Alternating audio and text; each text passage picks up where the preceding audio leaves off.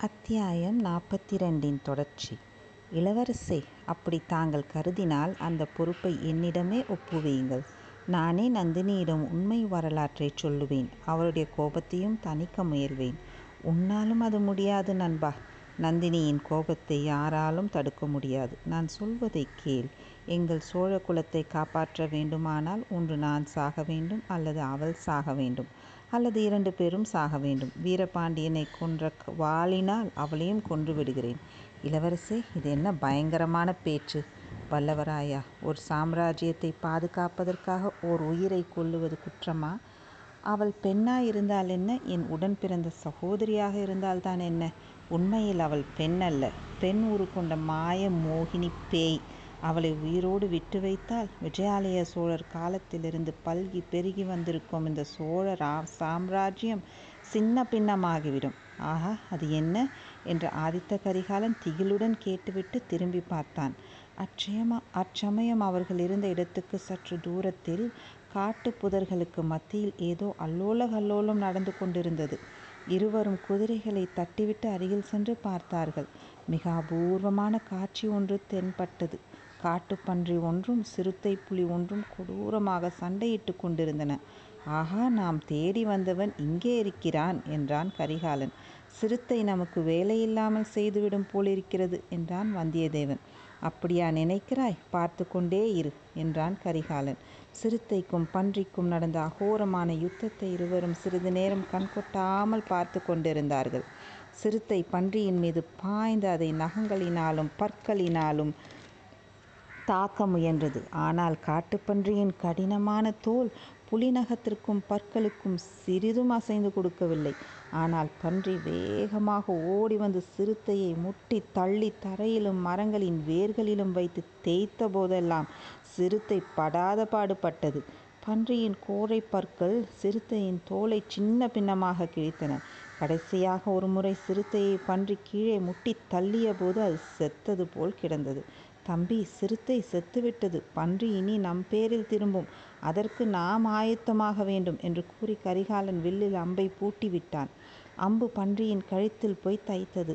பன்றி கழுத்தை உதறி கொண்டே திரும்பி பார்த்தது. இரு குதிரைகளையும் அவற்றின் மீதிருந்தவர்களையும் ஒரு கணம் கவனித்தது. பிறகு ஒரு தடவை சிறுத்தையை பார்த்தது. அதனால் இனி ஒன்றுமாகாது என்று தெரிந்து கொண்டது போலும் மூர்க்க ஆவேசத்துடன் குதிரைகளை நோக்கி பாய்ந்து வந்தது. கரிகாலன் இன்னொரு அம்பை வில்லில் பூட்டுவதற்கு முன்னால் அவன் ஏறியிருந்த குதிரையை தாக்கியது.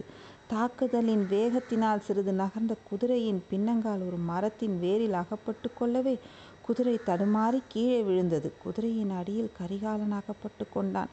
பன்றி சிறிது பின்னால் நகர்ந்து வந்து மறுபடியும் தரையில் கிடந்த குதிரையை நோக்கி பாய்ந்து சென்றது. அத்தியாயம் நாற்பத்தி மூன்று. புலி எங்கே? ஆதித்த கரிகாலர் எப்பேற்பட்ட ஆக ஆபத்தில் அகப்பட்டு கொண்டார் என்பதை வந்தியத்தேவன் கவனித்தான். கண் மூடி திறக்கும் நேரத்தில் குதிரையை செலுத்தி கொண்டு வந்து பன்றியின் மீது தன் கையில் இருந்த வேலை செலுத்தினான். வேல் பன்றியின் முதுகுத்தோளின் மீது மேலாக குத்தியது. பன்றி உடம்பை ஒரு குலுக்கு குலுக்கி கொண்டு திரும்பியது. அந்த வேகத்தில் வந்தியத்தேவன் கையில் பிடித்திருந்த வேலின் பிடி நழுவி விட்டது. பன்றியின் முதுகில் லேசாக சென்றிருந்த வேல் நழுவி கீழே விழுந்தது. பன்றி இப்போது வந்தியத்தேவன் பக்கம் திரும்பி ஓடி வந்தது.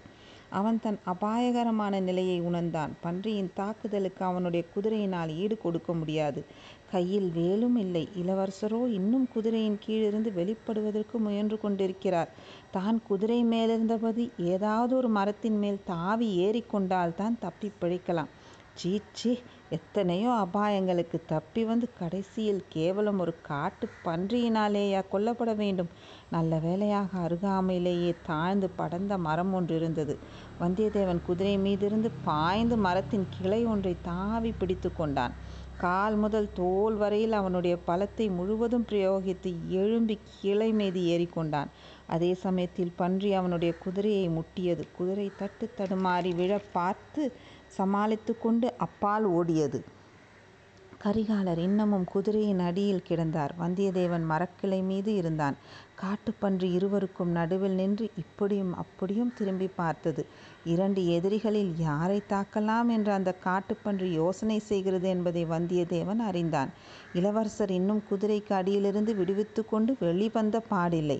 வெளிவந்துவிட்ட போதிலும் பன்றியின் தாக்குதலை அவரால் அச்சமயம் சமாளிக்க முடியுமா? என்பது சந்தேகம்தான். அவர் கையில் உடனே பிரயோகிக்கக்கூடிய ஆயுதம் இல்லை.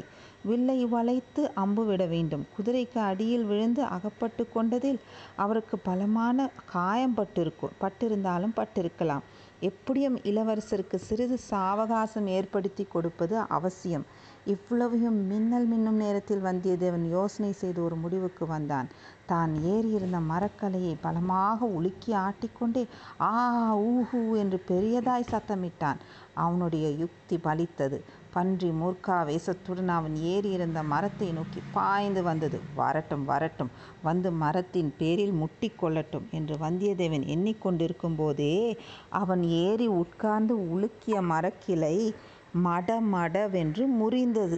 கடவுளே இது என்ன ஆபத்து? கிளையுடன் தரையில் விழுந்தால் அடுத்த நிமிடமே பன்றியின் கோர பற்கள் அவனை சின்ன பின்னமாக கிழித்துவிடும். வேறு கிளை ஒன்றை தாவி பிடித்து கொண்டால்தான் பிழைக்கலாம். அப்படி தாவி பிடிக்க முயன்றான். பிடிக்க முயன்ற கிளை சற்று தூரத்தில் இருந்தபடியால் ஒரு கை மட்டும்தான் பிடித்தது. பிடித்த கிளை மெல்லியதா இருந்தபடியால் வளைந்து கொடுத்தது. கைப்பிடி நழுவத் தொடங்கியது. கால்கள் ஊசலாடின. சரி கீழே விழ வேண்டியது தான். உடனே மரணம்தான் சந்தேகமில்லை. ஏதோ கடைசியாக ஆதித்த கரிகாலரை காப்பாற்ற முடிந்ததல்லவா? இளைய பிராட்டி இதை அறியும்போது மகிழ்ச்சி அடைவாள் அல்லவா தன்னுடைய மரணத்துக்காக ஒரு துளி கண்ணீர் விடுவாள் அல்லவா ஏதோ ஒரு பயங்கரமான சத்தம் கேட்டது. அதே சமயத்தில் கைப்பிடியும் நழுவிவிட்டது வந்தியத்தேவன் கண்களை இறுக மூடிக்கொண்டான். தடால் என்று கீழே விழுந்தான். விழும்போதே நினைவை இழந்தான். வந்தியத்தேவன் நினைவு வந்து கண் விழித்து பார்த்தபோது ஆதித்த கரிகாலர் அவன் முகத்தில் தண்ணீர் தெளித்து கொண்டிருப்பதை கண்டான். சற்றென்று நிமிர்ந்து எழுந்து உட்கார்ந்து இளவரசே பிழைத்திருக்கிறீர்களா? என்றான். ஆமாம் உன்னுடைய தயவினால் இன்னும் பிழைத்திருக்கிறேன் என்றார் ஆதித்த கரிகாலர். காட்டுப்பன்றி என்ன ஆயிற்று? என்று கேட்டான். அதோ என்று இளவரசர் சுட்டிக்காட்டிய இடத்தில் காட்டுப்பன்றி செத்து கிடந்தது. வந்தியத்தேவன் அதை சற்று உற்று பார்த்துவிட்டு அரசே இவ்வளவு சின்ன உருவமுள்ள பிராணி என்ன பாடுபடுத்தி விட்டது? கந்தமாறன் காட்டுப்பன்றியை குறித்து சொன்னது அவ்வளவும் உண்மைதான். கடைசியில் அதை எப்படித்தான் கொன்றீர்கள்? என்றான். நான் கொல்லவில்லை. உன்னுடைய வேலும் நீயுமாக சேர்ந்துதான் கொன்றீர்கள் என்றார் இளவரசர். வந்தியத்தேவன் அதில் பொருள் விளங்காதவன் போல் இளவரசரின் முகத்தை பார்த்தான். என்னுடைய வேலை தாங்கள் நன்றாக உபயோகப்படுத்தியிருக்கிறீர்கள். ஆனால் நான் ஒன்றும் செய்யவில்லையே. ஆபத்தான சமயத்தில் தங்களுக்கு உதவி செய்ய முடியாதவனாகிவிட்டேனே என்றான். நீ மரக்கிளையை பிடித்து உலுக்கி சத்தமிட்டாயல்லவா? அப்போது நான் குதிரை அடியிலிருந்து வெளிவந்து உன் வேலை எடுத்துக்கொண்டேன் என் மனதில் கொந்தளித்து கொண்டிருந்த கோபத்தை எல்லாம் பாவம் இந்த பன்றியின் பேரில் பிரயோகித்தேன். வேலினால் குத்தப்பட்டதும் அது பயங்கரமாக சத்தமிட்டது. என் காதே செவிடாகிவிடும் போல் இருந்தது. ஆனால் வேலினால் மட்டும் அது சாகவில்லை. நீ மரக்கிளையிலிருந்து நழுவி அதன் பேரில் விழுந்தாய். அந்த அதிர்ச்சியினால் தான் செத்தது என்று கரிகாலர் சொல்லிவிட்டு சிரித்தார். வந்தியத்தேவனும் அதை நினைத்து நினைத்து சிரித்தான். உடம்பை தடவி பார்த்து கொண்டு பன்றியின் பன்றியின் மேல் விழுந்ததனாலேயே தான் காயம்படாமல் தப்பினேன் போலிருக்கிறது. அத்தியாயம் நாற்பத்தி மூன்றின் தொடர்ச்சி. மகாவிஷ்ணு வராக அவதாரம் எடுத்து இரண்யாக்ஷனை கொன்றதை கொன்றார் என்பதை இனி என்னால் நம்ப முடியும். அப்பா எவ்வளவு மூர்க்கமான பிராணி என்றான். இந்த சிறு காட்டுப்பன்றியை பார்த்துவிட்டு வராக அவதாரத்தை மதிப்பிடாதே தம்பி. வடக்கே விந்திய மலையை சேர்ந்த காடுகளிலே தலையிலே ஒற்றை கொம்பு உள்ள பன்றி ஒன்று இருக்கிறதாம். ஏறக்குறைய யானை அளவு பெரியதா இருக்குமாம் அந்த மாதிரி பன்றியாயிருந்து நீ ஏறியிருக்கும் மரத்தை முட்டியிருந்தால் மரம் என்ன பாடுபட்டிருக்கும் என்று யோசித்துப்பார் என்றார் இளவரசர். மரம் அடியோடு முறிந்து விழுந்திருக்கும் தாங்கள் எரிந்த வேலும் முறிந்திருக்கும். நம் கதி அதோ கதியாகி இருக்கும். சோழ குலத்தின் எதிரிகளுக்கு வேலை மிச்சமாக போயிருக்கும் என்றான் வந்தியத்தேவன். தம்பி உண்மையை சொல்லு. என் குதிரை தடுமாறி விழுந்தவுடனே நீ வேலை எறிந்தாயே? அந்த காட்டுப்பன்றியின் மேல் எறிந்தாயா என் பேரில் எறிந்தாயா என்று ஆதித்த கரிகாலர் கேட்டார். வந்தியத்தேவன் ஆத்திரத்துடன் ஐயா உண்மையாகவே தாங்கள் இந்த கேள்வி கேட்கிறீர்களா? அப்படி தாங்கள் சந்தேகப்படுவதாயிருந்தால் பன்றியை கொன்று என்னை காப்பாற்றியிருக்க வேண்டிய அவசியமில்லையே என்றான். ஆமாம் ஆமாம். உன் பேரில் சந்தேகப்படக்கூடாது தான் நீ மரக்கிளையை ஆட்டிக்கொண்டு கூச்சல் போட்டிராவிட்டால் எனக்கே அந்த பன்றி யமனாக இருந்திருக்கும். ஆனாலும் நீ வேலை எறிந்தபோது ஒரு கணம் எனக்கு அத்தகைய சந்தேகம் உண்டாயிற்று. இப்போதெல்லாம் எனக்கு எதை பார்த்தாலும் யாரை பார்த்தாலும் வீண் சந்தேகம் தோன்றுகிறது. யமன் என்னை தொடர்ந்து வந்து கொண்டே இருக்கிறான் என்ற பிரம்மையை போக்கிக் கொள்ளவே முடியவில்லை. யமன் இந்த பன்றியின் உருவத்தில் என்னை கொல்ல வந்ததாகவும் எண்ணினேன். அப்படியானால் மிக நல்லதாய் போயிற்று. அரசே தங்களை தொடர்ந்து வந்த யமன் செத்து ஒழிந்தான். இனி என்ன கவலை? கந்தன்மாறனோடு ஜா நாம் போட்டியிட்ட பந்தயத்திலும் ஜெயித்து விட்டோம். பன்றியை இழுத்து கொண்டு போக வேண்டியது தானே? புறப்படலாம் அல்லவா? என்றான் வல்லவராயன். புறப்பட வேண்டியது தான். ஆனால் அவசரம் என்ன? சற்று இங்கே தங்கி களைப்பு ஆறிவிட்டு போகலாம் என்றார் இளவரசர். தாங்கள் களைப்படைந்ததாக சொல்லுவதை இப்போது தான் முதன் முதலாக கேட்கிறேன். ஆம் குதிரையின் அடியில் சிக்கி ரொம்ப கஷ்டப்பட்டு போயிருப்பீர்கள். அது ஒன்றுமில்லை. உடலின் களைப்பை காட்டிலும் உள்ளத்தின் களைப்பு தான் அதிகமாயிருக்கிறது. வந்த வழி செல்ல வேண்டுமா? மறுபடியும் அந்த மூடர்களுடன் சேர்ந்தல்லவா பிரயாணம் செய்ய வேண்டி வரும்? அதை காட்டிலும் இந்த ஏரியை கடந்து போய்விட்டால் என்ன? கடவுளே இந்த சமுத்திரம் போன்ற ஏரியை நீந்தி கடக்க வேண்டும் என்றா சொல்கிறீர்கள்? பன்றியிடமிருந்து என்னை தப்ப வைத்து ஏரியில் மூழ்கடித்து கொள்ள வேண்டும் என்று உத்தேசமா? என்றான் வந்தியத்தேவன். உனக்கு நீந்த தெரியாது என்பது நினைவிருக்கிறது. என்னால் கூட இவ்வளோ பெரிய ஏரியை நீந்தி கடக்க முடியாது. ஒரு படகு கிடைத்தால் காரியம் சுலபமாகிவிடும். சற்று முன் ஒரு படகு பார்த்தோமே. அது எங்கேயாவது சமீபத்தில் கரையோரமாகத்தானே தங்கியிருக்கும். அதை தேடி பிடித்தால் என்ன? குதிரைகளின் கதி என்ன ஆவது? காட்டு மிருகங்களுக்கு உணவாகட்டும் என்று விட்டுவிட்டு போய்விடலாமா? என்றான் வந்தியத்தேவன். உடனே ஏதோ ஞாபகம் வந்து திடுக்கிட்டவன் போல் துள்ளி குதித்தெழுந்து ஐயா புலி எங்கே? என்று கேட்டான். நானும் அதை மறந்துவிட்டேன். பக்கத்தில் எங்கேயாவது மறைந்திருக்கப் போகிறது. யமன் பன்றி ரூபத்தில் வராமல் ஒருவேளை புலி ரூபத்திலும் என்னை தொடரலாம் அல்லவா? என்றார் இளவரசர். இருவரும் சுற்று முற்றும் முற்று பார்க்கலானார்கள். சிறிது நேரம் பார்த்த பிறகு வந்தியத்தேவன் அதோ என்று சுட்டி காட்டினான் ஏரியில் தண்ணீர் கொண்டு வந்து சேர்த்த அந்த வாய்க்கால் வடக்கே போக போக குறுகலாகி கொண்டு சென்றது. அவ்விதம் குறுகலாயிருந்த இடத்தில் வாய்க்காலின் மீது ஒரு பெரிய மரம் விழுந்து இரு கரைகளையும் தொட்டு கொண்டிருந்தது. புலி அந்த மரப்பாலத்தின் மீது மெல்ல ஊர்ந்து சென்று அக்கரையை நெருங்கி கொண்டிருந்ததை இரண்டு பேரும் கவனித்தார்கள். இரண்டு பேருடைய மனதிலும் ஒரே எண்ணம் உதித்தது. ஆஹா படகிலே வந்த பெண்கள்? என்று இருவரும் ஏக காலத்தில் வாய் விட்டு கூறினார்கள். பின்னர் இந்த வாய்க்காலை அடுத்துள்ள தீவின் கரையிலே தான் அந்த பெண்கள் இறங்கியிருக்க வேண்டும் என்றான் வல்லவராயன். காயம்பட்ட சிறுத்தை மிக அபாயகரமானது என்றார் இளவரசர். பன்றியுடன் புலியையும் கொன்று எடுத்து போகத்தான் வேண்டும். இந்த வாய்க்கால் எப்படி தாண்டுவது? குதிரைகள் மரப்பாலத்தின் மீது போக முடியாதே. தண்ணீர் கொஞ்சமாகத்தான் இருக்கும். இறங்கி போகலாம்.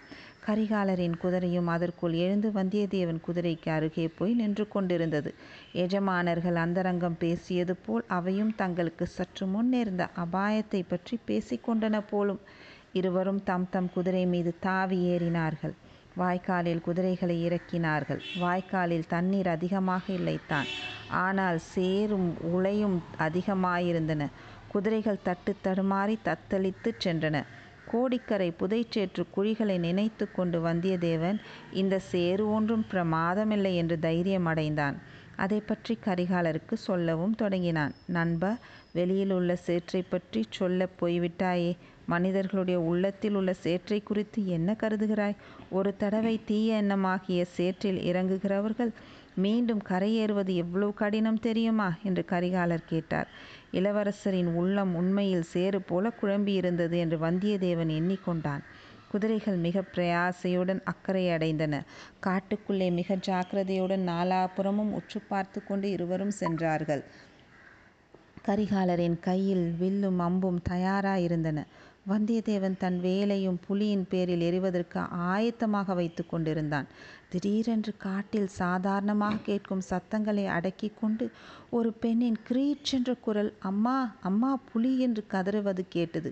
மணிமேகலை மரக்கிளையின் மீது சுருத்தையை பார்த்த அதே சமயத்தில் வசந்த மண்டபத்தில் சமையல் வேலையில் ஈடுபட்டிருந்த தே தோழிப்பெண் ஒருத்தியும் அந்த புலியை பார்த்துவிட்டு அவ்விதம் அலறினாள். அந்த குரல் இரு நண்பர்களின் செவிகளிலும் விழுந்து ரோமாஞ்சனத்தை உண்டு பண்ணியது. குதிரைகளை வேகமாக செலுத்து கொண்டு குரல் வந்த திசையை நோக்கி அவர்கள் சென்றார்கள். ஏரிக்கரையில் ஒரு திருப்பம் திரும்பியதும் அவர்கள் கண்ட காட்சி இருவரையும் திடுக்கிட்டு திகில் கொள்ளும்படி செய்துவிட்டது. நந்தினியும் மணிமேகலையும் படித்துறையில் குளிப்பதற்காக இறங்கிக் கொண்டிருந்த சமயத்தில் அருகில் சாய்ந்திருந்த மரக்கிளை ஒன்றின் மீது சிறுத்தை சிறிது சிறிதாக ஊர்ந்து மேலேறி கொண்டிருந்தது. பன்றியோடு போட்ட சண்டையில் நன்றாக அடிபட்டு காயமுற்றிருந்த அந்த சிறுத்தை அப்போது தன் உயிரை காப்பாற்றி கொண்டால் போதும் என்ற நிலையில் இருந்தது. ஆனால் இது அந்த புலியை தவிர வேறு யாருக்கும் தெரிந்திருக்கவில்லை. அடுத்த கணம் சிறுத்தை தண்ணீரில் நின்ற பெண்களின் மீது பாயப் போகிறது என்று கரிகாலரும் வந்தியத்தேவனும் எண்ணினார்கள். வந்தியத்தேவன் வேலை உபயோகிக்க தயங்கினான். வேல் தவறி பெண்களின் மீது விழுந்துவிட்டால் என்ன செய்வது என்ற பயம்தான். கரிகாலருக்கு அத்தகைய தயக்கம் ஒன்றும் ஏற்படவில்லை. வளைத்திருந்த வில்லில் அம்பை கோத்து நன்றாக குறிப்பார்த்து இழுத்து விட்டார் அம்பு வெற்றென்று சென்று சிறுத்தையின் அடிவயிற்றில் பாய்ந்தது. சிறுத்தை பயங்கரமாக உரிமை கொண்டு அப்பாலிருந்த பெண்களின் மீது பாய்ந்தது. அடுத்த கணத்தில் என்ன நேர்ந்தது என்பதை தெளிவாக பார்க்க முடியாதபடி ஒரே குழப்பமாகிவிட்டது. சிறுத்தையும் பெண்கள் இருவரும் திடீரென்று மறைந்து விட்டார்கள். சில கண நேரம் கழித்து மூவரும் வெவ்வேறு இடத்தில் தண்ணீருக்குள்ளிருந்து வெளியே தலையை நீட்டினார்கள். ஏரியின் நீரோடு ரத்தம் கலந்து செக்கச் என்று ஆயிற்று. அத்தியாயம் நாற்பத்தி நாலு. காதலும் பழியும். இரு நண்பர்களும் மேற்கூறியவற்றையெல்லாம் திகிலுடன் பார்த்து கொண்டு தான் இருந்தார்கள். குதிரைகள் மீதிருந்து குதித்தார்கள். தண்ணீர் கரையோரம் பாய்ந்து வந்தார்கள். இதற்குள் சிறுத்தை தண்ணீரிலே சிறிது தூரம் சென்று விட்டது அது மிதந்த விதத்தை பார்த்தால் அது ஒரு வழியாக பிராணனை விட்டுவிட்டது என்று தோன்றியது. பெண்மணிகள் இருவரும் புலியினால் எவ்வளவு காயப்படுத்தப்பட்டார்கள் என்பது ஒன்றும் தெரியவில்லை. இருவரும் தண்ணீரில் குதித்து பெண்மணிகளை நோக்கிச் சென்றார்கள். முதலில் வந்தியத்தேவன் மணிமேகலையை அணுகிச் சென்றான். ஏனெனில் நந்தினியை நெருங்குவதற்கு அவனுக்கு அச்சமாக இருந்தது. மணிமேகலைக்கு காயம் எதுவும் ஏற்படவில்லை. புலி விழுந்த வேகத்தில் அவளும் தண்ணீரில் விழுந்து மூழ்கியதில் சிறிது மூச்சு திணறியதை தவிர வேறொன்றும் அவளுக்கு நேரவில்லை. வந்தியத்தேவன் தன் அருகில் வருவதை பார்த்ததும் அவள் எல்லையில்லாத உள்ள கிளர்ச்சி அடைந்து கண்களை இறுகி மூடிக்கொண்டாள். கரிகாலர் வந்தியத்தேவனுடைய கையை பிடித்து நிறுத்தி நந்தினியின் பக்கம் அனுப்பிவிட்டு தன்னை நோக்கி வருவதை அவள் அறியவில்லை. இரண்டு கைகளினாலும் கரிகாலர் அவளை தூக்கி அணைத்து கொண்டு படித்துறை படிகளில் ஏறி மேலே போய் சேர்ந்து தரையில் மெதுவாக அவளை வைக்கும் வரையில் கண்ணை விழுத்து பார்க்கவில்லை. மூக்கில் சுவாசம் இருக்கிற வருகிறதா என்று கரிகாலர் விரலை வைத்து பார்த்தபோது தான் கண்களை மெல்ல திறந்து ஒச்சு